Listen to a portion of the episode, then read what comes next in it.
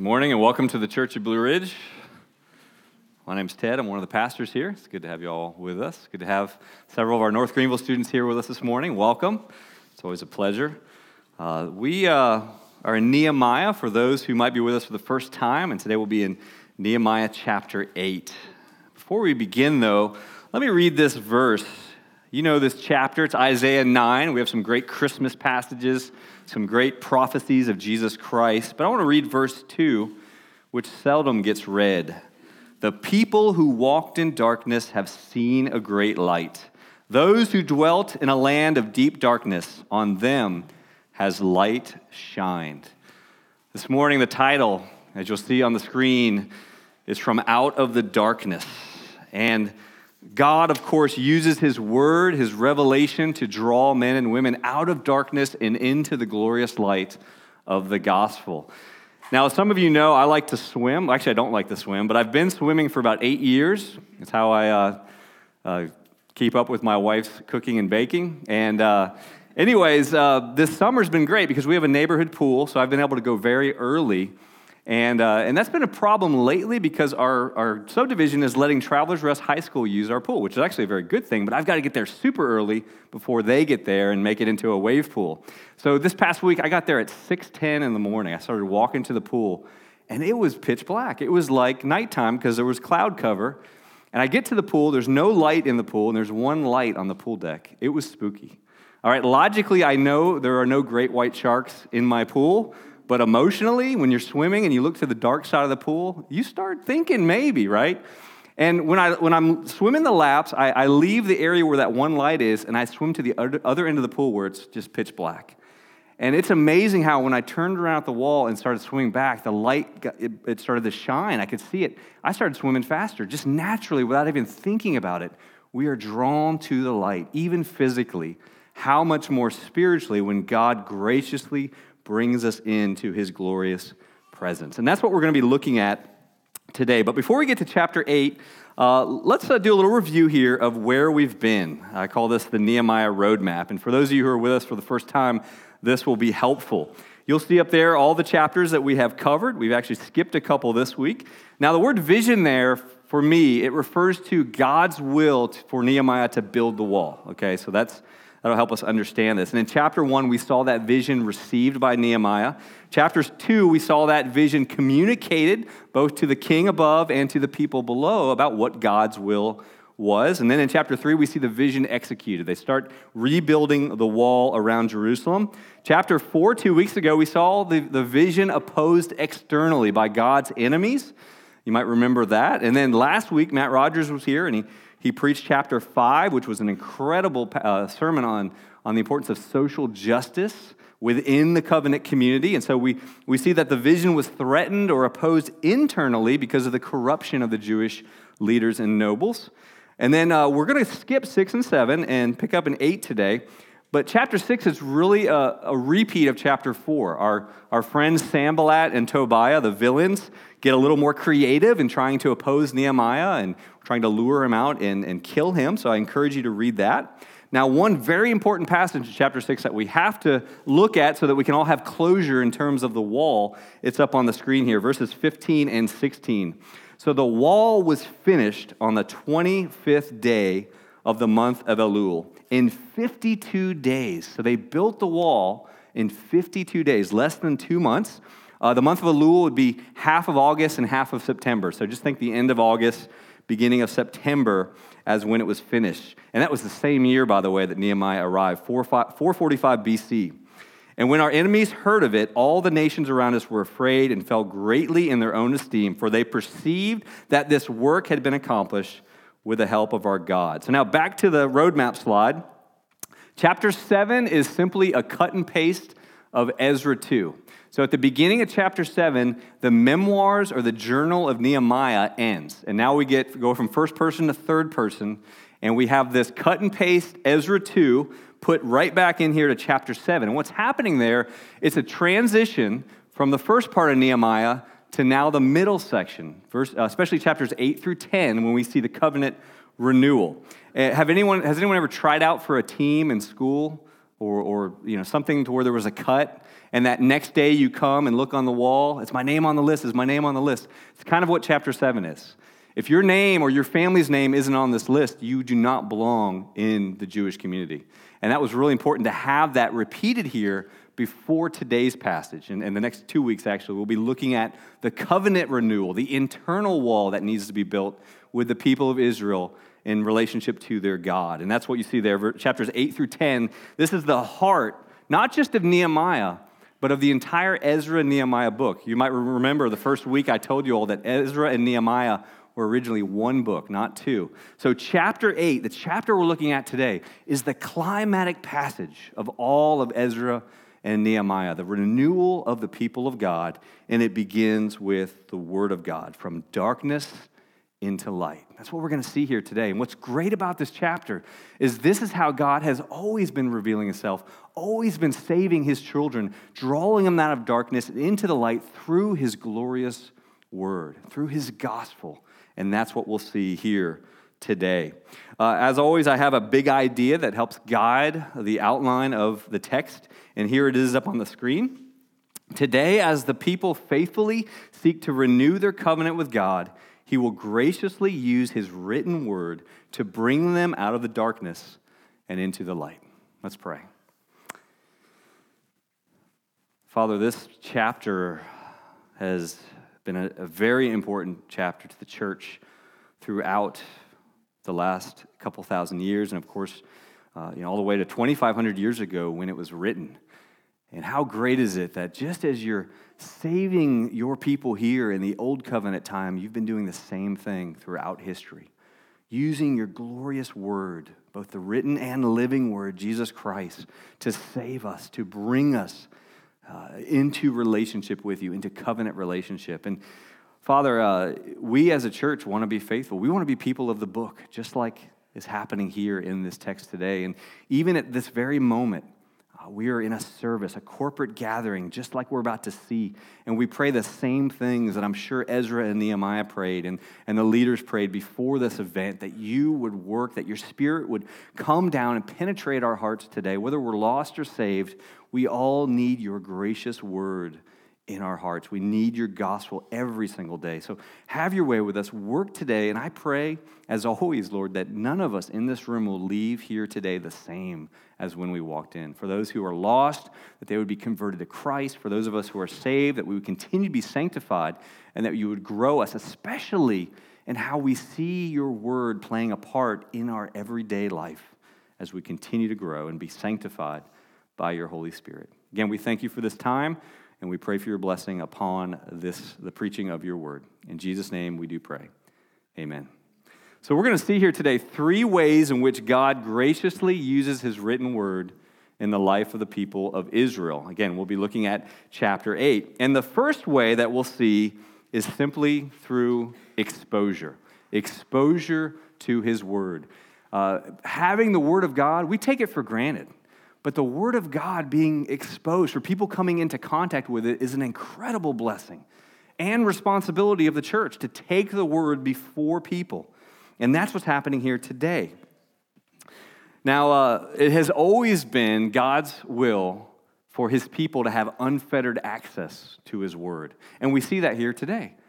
God wanted his people to have regular contact with his word. And I mention that because for a thousand years in church history, God's word was locked up. We call that the medieval or the dark ages, the middle ages, the period of time when the church fell under false teaching and thought it best to keep God's word hidden in a dead language of Latin. And what did God do? What checkmate did God bring in history about 500 years ago? The Protestant Reformation. And we mark the beginning of that when Martin Luther nailed the 95 Theses to the church door in Wittenberg. But the, the real Reformation happened in the heart when he translated the New Testament from Latin, or actually from Greek, into German. When the people could now read God's word in the language they understood, that's when the Reformation broke out.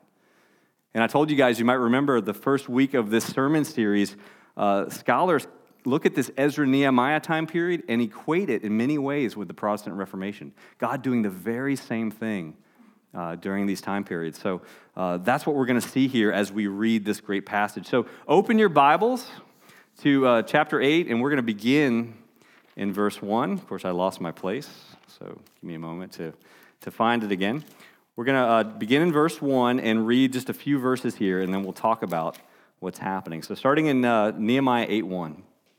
And all the people gathered as one man into the square before the water gate. And they told Ezra the scribe to bring the book of the law of Moses that the Lord had commanded Israel. So Ezra the priest brought the law before the assembly, both men and women, and all who could understand what they heard, on the first day of the seventh month. And he read from it, facing the square before the water gate, from early morning until midday, in the presence of the men, the women, and those who could understand. And the ears of all the people were attentive to the book of the law. And Ezra the scribe stood on a wooden platform that had been made for the purpose, and beside him stood 13 men. I'm not going to read their names today. We'll stop there. Just let's observe a few things that we see here on this great day. Uh, scholars believe this happened just a week or two after the completion of the wall. So, this is that same year. Uh, the seventh month, which we'll talk about more in the next section, is the month of Tishri, and this would be September to uh, October. So, September, October. The Jewish months kind of overlap our calendar. Uh, so, it's happening right after this, uh, this event. And what's neat here is the, some of the words here in the Hebrew indicate to us that the people wanted this. This wasn't just the leaders saying, all right, everybody's got to come tomorrow at 7 in the morning because we're going to read the word. And the people are like, okay. Like me going to church as a kid. It wasn't like that. The people actually requested this, they were unified in this, and they wanted to hear God's word. Again, they've grown up. Uh, descendants of those who returned from Babylonian captivity didn't really grow up with the word of God. Uh, the land had been starving for God's word, and now it's going to break forth like a dam into their hearts, as we see here. Uh, so Ezra comes. He has. We read the book of the law of Moses. So we also find out from this that it was about five hours. So imagine like seven, eight in the morning up till lunchtime. So it's a long time. They could not read through all five books of Moses. If you don't know it, the first books, first five books of the Old Testament were written by Moses, the Pentateuch. So these were probably selective readings from maybe all five of those books. A lot of it would have been Deuteronomy, but it was God's written word. They didn't have books yet, so these would have been scrolls, like you've seen in some of the movies, uh, that they would unroll. And Ezra, we've heard a lot about Ezra. The first book has his name, but we have not seen him yet. Uh, and I encourage you, we didn't cover Ezra 7 through 10, but if you read Ezra 7 through 10, 10, that's his narrative. That's when he comes into the story. He was a priest sent by the same king, King Artaxerxes, 13 years before Nehemiah was sent. So now we see the guys team up, and Ezra brings the word of God out. Uh, one of my favorite passages, it's probably top 10 passage in all the Bible. Write it down and go look it up later. It's Ezra 7:10. It's, when we meet him. And I love the passage because essentially it tells us that Ezra has the triple crown when it comes to God's word. It says that he studied the word of God, he did it, now applied it to his life, and he taught it in all of Israel. And my friends, if we can do that, we can do no better than Ezra. It should be our goal to study it, try to do it, and find ways to teach it to others. And, and so Ezra is an incredible man of God coming now to bring the word before the people. You'll notice who was there. You had men, women, and all who can understand. So that's referring to children. And that's what really inspired me to ask Danny to read the Shema, that, which is the crowning passage. It was probably the most important passage to a Jew growing up. In fact, I'm sure that passage was read on this day. And, and it shows the importance of family worship. It shows the importance and responsibility that parents have uh, to raise their children. And here at the Church of Blue Ridge, we value children being in the service. Now, we do have our nursery, of course, which is needed for birth through uh, K 5, but you're also welcome to bring your children in here because it's your responsibility to raise your children uh, to know God and to know His Word. So we want to make sure you have all the tools you need uh, to do that because we're here as a support, but it's not our responsibility. It's yours as parents. And we'll talk more about that later. But nonetheless, can you imagine children out here standing and listening to God's Word for half the day? It's incredible. Uh, and these people were hungry. But the most important part of what we read is at the end of uh, verse 3 the ears of the people were attentive to God's word. That's, that's a miracle. I can tell you, as someone who's been preaching for almost 15 years and teaching, it is a miracle when people pay attention. And you all pay attention very well. I'll just say that. Occasionally I put someone to sleep, but you're a very attentive group week. I'm serious, week in and week out, and we appreciate that. Uh, Robert and I do. But attention is a gift of God, right? It's a blessing, something we don't take for granted. So God has given them this ability to pay attention, uh, which is probably a lot easier for them to do. They didn't have as many distractions, but nonetheless, a great discipline. So you see them here, and you see them at the water gate. Another interesting thing. It's kind of funny. I was I typed up my outline on Google Docs, and it had a red line under Watergate. I'm like, what? I spelt water right, and I spelt gate right. What's going on? And I thought about it. It was thinking Watergate, the 70s scandal. I, it didn't even come to my mind. But they're here at the Watergate, and why that's important is they could have had this worship service in the temp- on the Temple Mount, but they don't. They have it in the public square. And one scholar I read said that's huge. That's, that's reminding us that God's word can never, shouldn't be this compartmentalized Sunday only thing, right? The religious day. It needs to crash into and permeate every area of our life. God's word's being proclaimed to the people right there on Main Street, USA. And that, that's something that we struggle with. Again, I went to church my whole life as a kid. Every day, every Sunday, I went to church. Uh, every Sunday, and it was weird. It was like God's word never made the return trip home. We never talked about God growing up. We didn't read the Bible. We had them collecting dust on the shelf, but it never made the trip home. It was just Sunday only, and that was it. Of course, I was a false convert, as were my parents. We weren't saved. But God's word needs to crash into and overtake every area of our life. That's actually what sanctification is. So it's huge that they're having this service in the public square, in the center of city life, or at least one of the public squares. There were several uh, near each of the major gates. So the service is going on. You can imagine Ezra, he's up on a stage, probably has some sort of podium. Uh, I, I, remember learning in seminary that Baptist churches uh, use this text to kind of model their corporate time. Uh, he's got 13 men flanking him, six on one side, seven on the other. They're probably priests. So imagine this happening here at the Church of Blue Ridge. If we spent five hours together, and I'm up here, Robert's up here, Mike is up here, maybe some of our other leaders. We'll have some high back chairs that they're sitting in behind me. And uh, I read a little bit, and then you guys go break out into small groups, and other leaders come and explain to you what I just got done reading. And then we come back together, someone else gets up, one of the other men, and they read. That's what's happening here. That's kind of the scene uh, that's happening during this incredible service. So let's pick back up uh, in verse 5 and keep reading. And Ezra opened the book in the sight of all the people, for he was above all the people. And as he opened it, all the people stood. And Ezra blessed the Lord, the great God. And all the people answered, Amen, Amen, lifting up their hands. And they bowed their heads and worshiped the Lord with their faces to the ground. Also, again, 13 more men, these are now Levites, uh, helped the people to understand the law. While the people remained in their places, they read from the book, from the law of God, clearly and they gave the sense so that the people understood the reading clearly. So this, uh, yeah, understood the reading. So this is neat.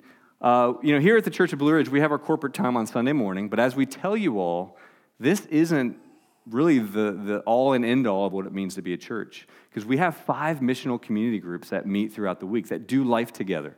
Uh, we meet in cell groups each week, uh, two or three men, two or three women studying God's Word. In fact, our cell groups met this week and read this very same passage in preparation for the sermon.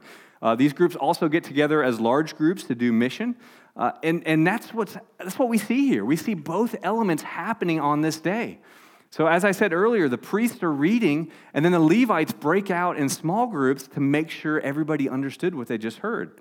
Uh, what's happening here, first and foremost, is the Levites would have had to translate the Hebrew into Aramaic because most of the Jews probably didn't know Hebrew. Again, because of how the 70 years in Babylon interrupted Jewish history, here we have families here that wouldn't have known Hebrew as well as their ancestors did. So the Levites, who surely knew Hebrew uh, because of their role in worship, went out and translated first and foremost into Aramaic, into the international language of the time. And then they would explain further what Ezra or one of the priests just got reading, giving a clear sense so that they can understand. And so I think this is a really neat passage to see both the corporate and the small group element and how each of us need that uh, throughout a week. And so love that here at the Church of Blue Ridge. uh, as we continue to, to serve in this way.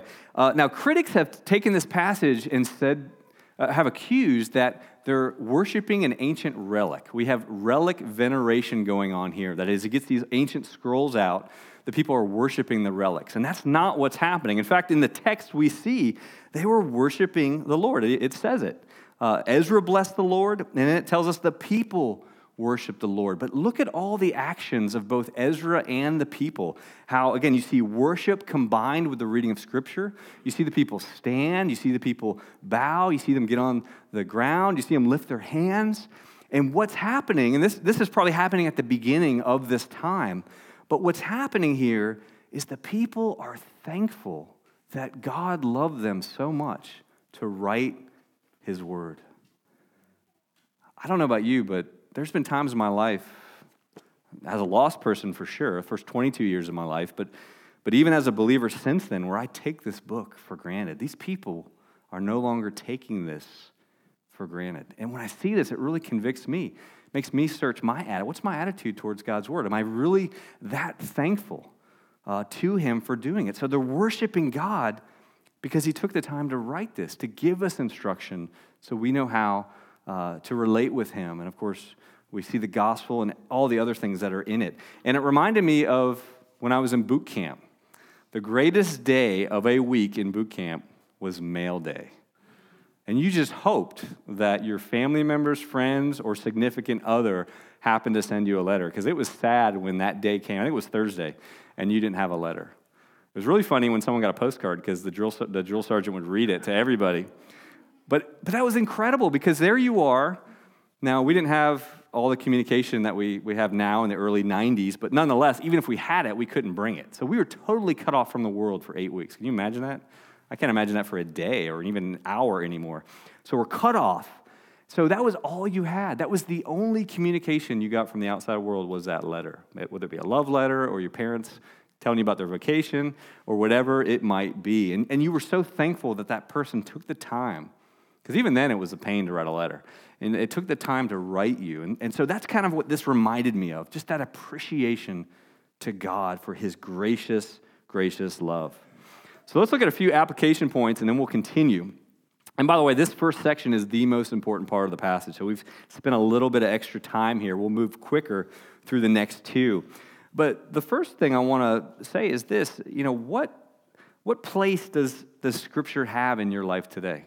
What value do you place upon it? And, and I'm talking to believers now, I'm talking to church members and believers. How much value do you take or how do you put on the fact that God has given you His Word? And that's not shown by words or thoughts, it's shown by action. So, what is your action on a daily basis to God's Word? How, how important is it in the rhythm of your life? And for those of you who are parents, in the rhythm of your family life, and teaching your children as we've been talking about. And so I have a I have a slide up here that just kind of helps us. And again, this is for church members, this is for believers. If you're struggling to develop a habit to be in God's word each day, it's, it's not a time problem, because that's usually what I hear, especially in counseling. It's not a time problem, it's a heart problem. Because the reality is, we can do whatever we want. When you and I say, I can't, we're really saying, I won't because that's how it is in my heart. And I think we have similar hearts. And, and we're not legalists here. We never will be. I hate legalism. But nonetheless, as new creatures, we've been created or recreated by God to run on God's word. This is our sustenance, this is our nutrients, this is how we grow. And as I've said several times in biblical counseling, 10 out of 10 people that come to see me or, or colleagues or other pastors this book has no place in their life, very little at least. So, again, I know that stings a little bit, but it's out of love. It's out of my love as a pastor, not judgment at all. Again, we err on the side of grace here at the church at Blue Ridge. But it's not a time problem, it's a heart problem. And what you have to do, Ephesians 4 is a great chapter for this, is you have to change your habit. You have to develop a disciplined habit in this area. And it will spill over into other areas, but what you need is personal exposure. Again, that's, that's the first great gift of God is exposure to his word. We need personal exposure, we need family exposure, And it doesn't have to be this, this drudgery of a family worship service where your kids are like this. Make it fun, mix it up. If you have younger children, you be Goliath and let them be David. You know, have fun with it. Do things that will be memorable, but expose yourself and your families to God's word. Also, connect in one of our missional community groups. Uh, we would love to. If you're, if you're kind of rolling with us here at the Church of Blue Ridge, but you have yet to get connected, or even if it's your first week, we would love to talk, talk to you more about that. Uh, I can tell you, we've only been doing this a few months, and, you know, yeah, I'm a pastor, but I'm also a, a sheep. And for me to meet with two other men every week to go deep in God's word, to encourage each other, to hold each other accountable, has been incredible. I love it. It's like, where has this been all my life? And then as we get together as a large group to, to fellowship at family meal or go do third space, be on mission, it's incredible. So get connected with a missional community group, ask about cell groups and getting connected into one of those. And then finally, here's my challenge. This is a this is not law, this is a challenge. So again, no legalism. But I want to encourage you bring your Bibles on Sunday mornings. And that's for some of you who aren't bringing any Bible. But even for those of you who are depending on electronic Bibles, I believe, it's my opinion, uh, as an expert in the field of, of practical engagement with God's Word, that you will get more out of having a real Bible sitting on your lap than an electronic one. Electronic Bibles are better than nothing, but they're not better than a real book. I firmly believe that. Uh, and so that's my opinion. So I want to challenge you again. Again, no legalism. This isn't law. You will not be judged. You will not be ridiculed. It's just a personal challenge for you all because you, the way we preach, the way Robert and I preach, we go verse, verse by verse through the text. And, and it's just so important that you have a copy of God's word open in front of you. So there are just a few application points. And then let's look at this last passage here before we move on to, to part two. This comes from 2 Peter. And we have the prophetic word more fully confirmed, to which you will do well to pay attention, as to a lamp shining in a dark place, until the day dawns and the morning star rises in your hearts. I love that passage. Again, from out of darkness, light. And he's talking to Christians here, he's talking to believers about what they have in God's word. And if you read verses 20 and 21, you see two of the great verses on the inspiration of the scriptures, being God's word. But if you look at the context, what is Peter comparing this to? You see, it starts out more fully. What is he saying that the prophetic word is, is more fully? He's talking about the Mount of Transfiguration. Do you all remember that? When, when Peter and John and James went to the top of the mountain with Jesus and Jesus was transformed into all his glory, Moses and Elijah appear. You guys know what passage I'm talking about? He's, he's uh, recalling that experience. And he's saying, as great as that experience was, Probably, I think it's probably one of the greatest experiences ever to happen on the face of the earth. He said it doesn't compare to the Word of God that we have in our hands. Truth is more important than experience, even that experience. So, great reminder for us today. So, again, we've seen exposure as the first way in which God's going to bless the people of Israel. The second way, and this will be a lot quicker, understanding. Understanding. Now, I don't know about you, but I'm noticing a trend in public restrooms, especially at state parks and at rest stops. They don't have mirrors anymore. Anyone ever seen, you go into a bathroom lately, public bathroom, there's no mirror. And it, it's like, what? I gotta look in the mirror, make sure there's nothing going on with my appearance. Sometimes they'll have a piece of stainless steel, but you kind of look like a ghost in that. It's really hard to make yourself out.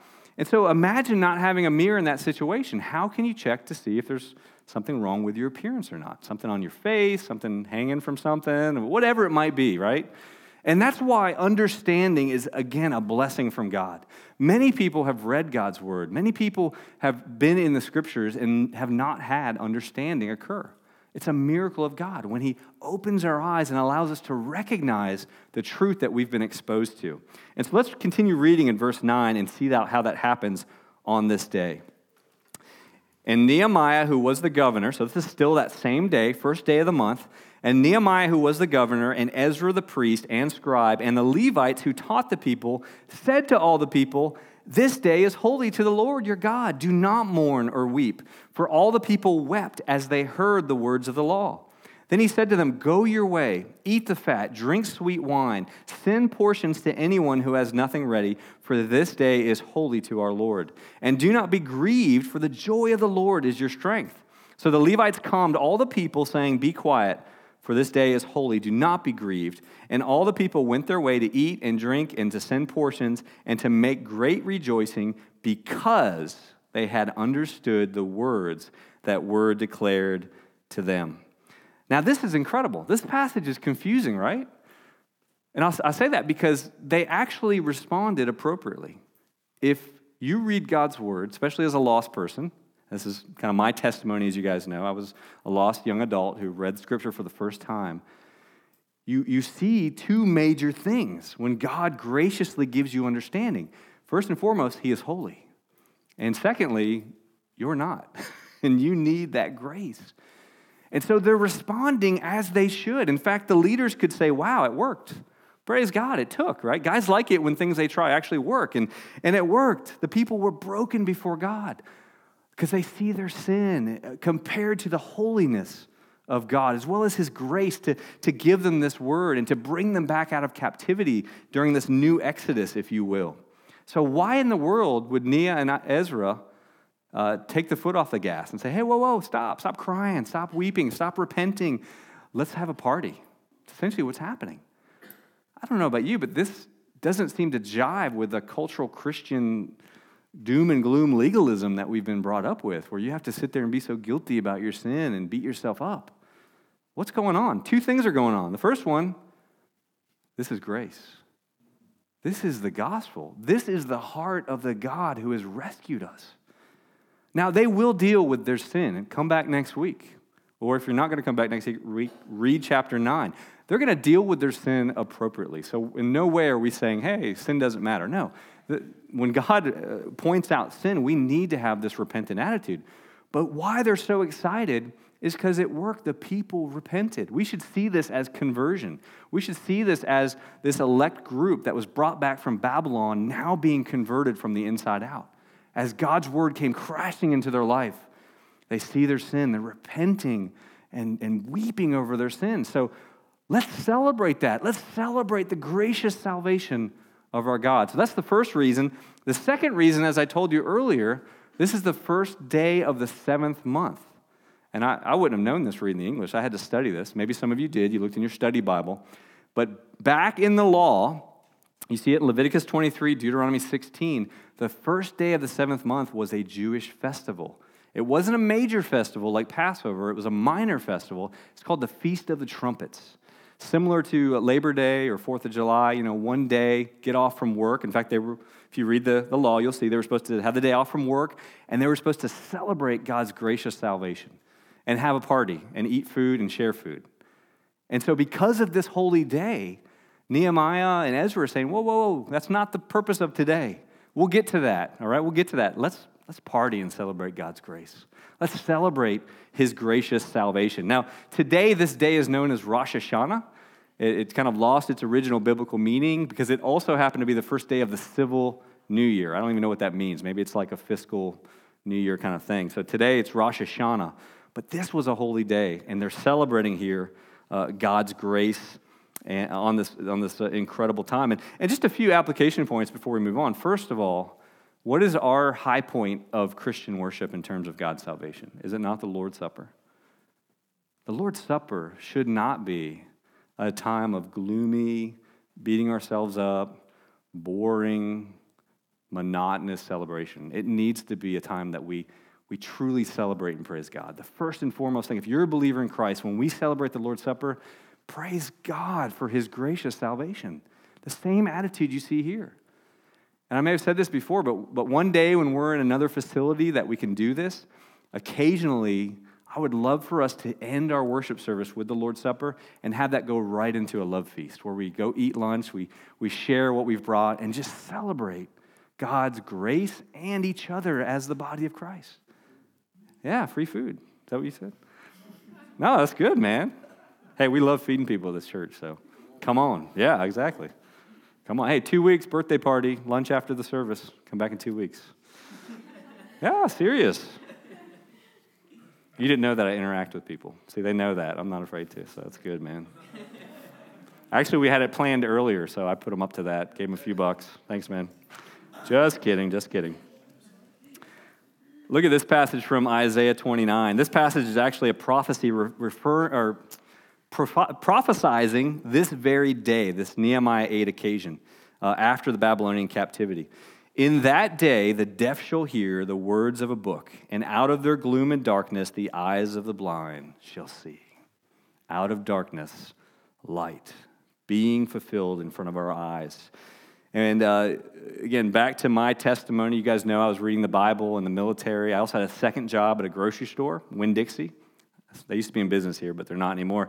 Anyways, there was a movie a while ago because of Winn Dixie. I never watched it. it looked kind of cheesy, but, uh, but it, that's my story because of Winn Dixie. Because when God was changing my heart, I went through this period of time of repentance. And I was working with some guys at, at Winn Dixie that were Christians, supposedly. And I came and said, Hey, do you guys know a church we can go to? And one of them said, Yeah, my brother's a youth pastor at this, uh, this Southern Baptist church. And they were kind of contemporary, which I liked. They had a rock band, and it was really cool. I probably wouldn't go there today, but it was, it was perfect for where I was at that time. And I remember the feeling of now going and celebrating life with other believers, being around people who were Christians like I now had become.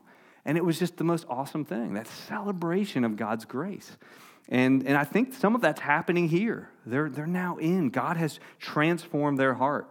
Also, what we see here with this gracious gift of understanding and, and the need for us to celebrate God's salvation regularly, this is what we need to fuel not only the Lord's Supper, but also our third space and our family meals and our missional community groups.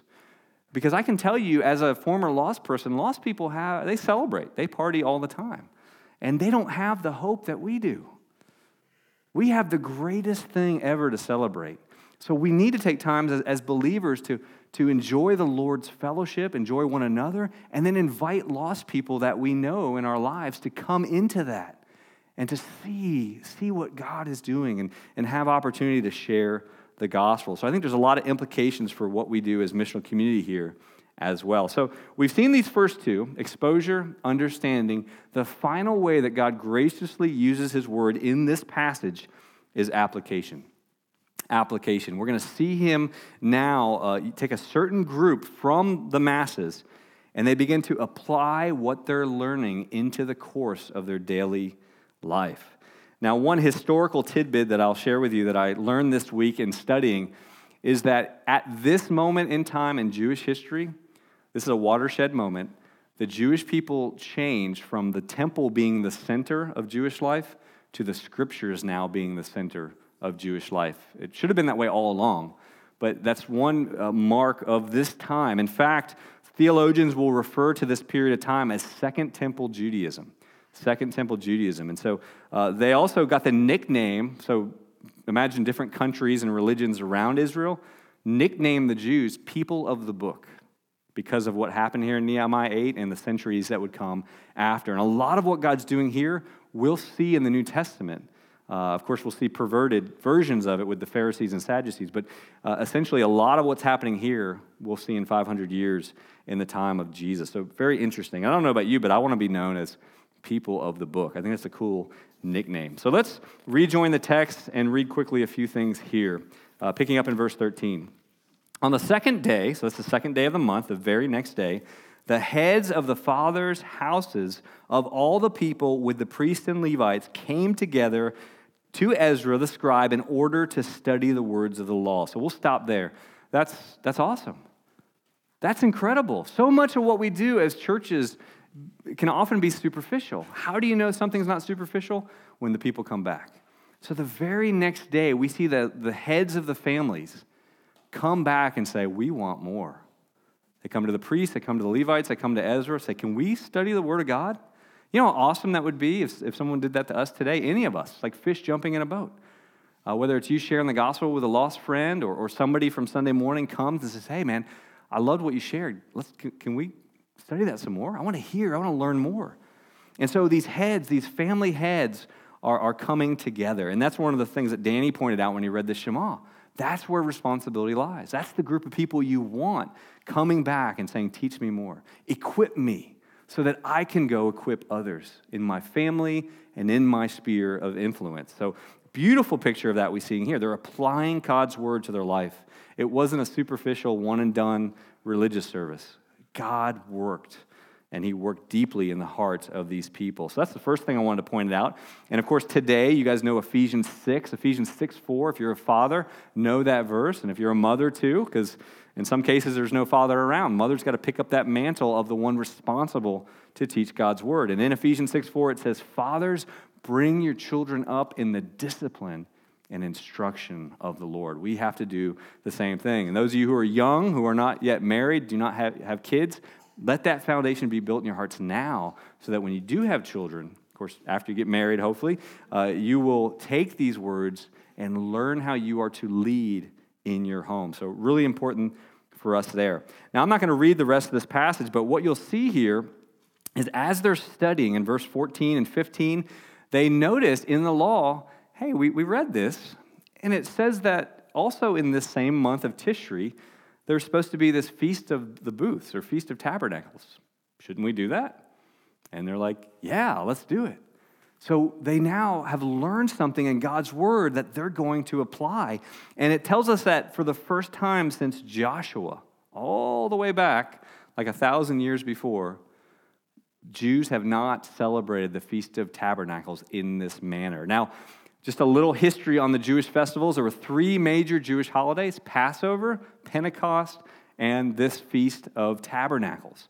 And uh, you may remember back in Acts when we studied that, the Pentecost celebration, when the Holy Spirit came, the Pentecost was the, the beginning of the harvest. So they're getting the first fruits of the harvest, and they're just enjoying the first fruits, trusting God for the full harvest to come in.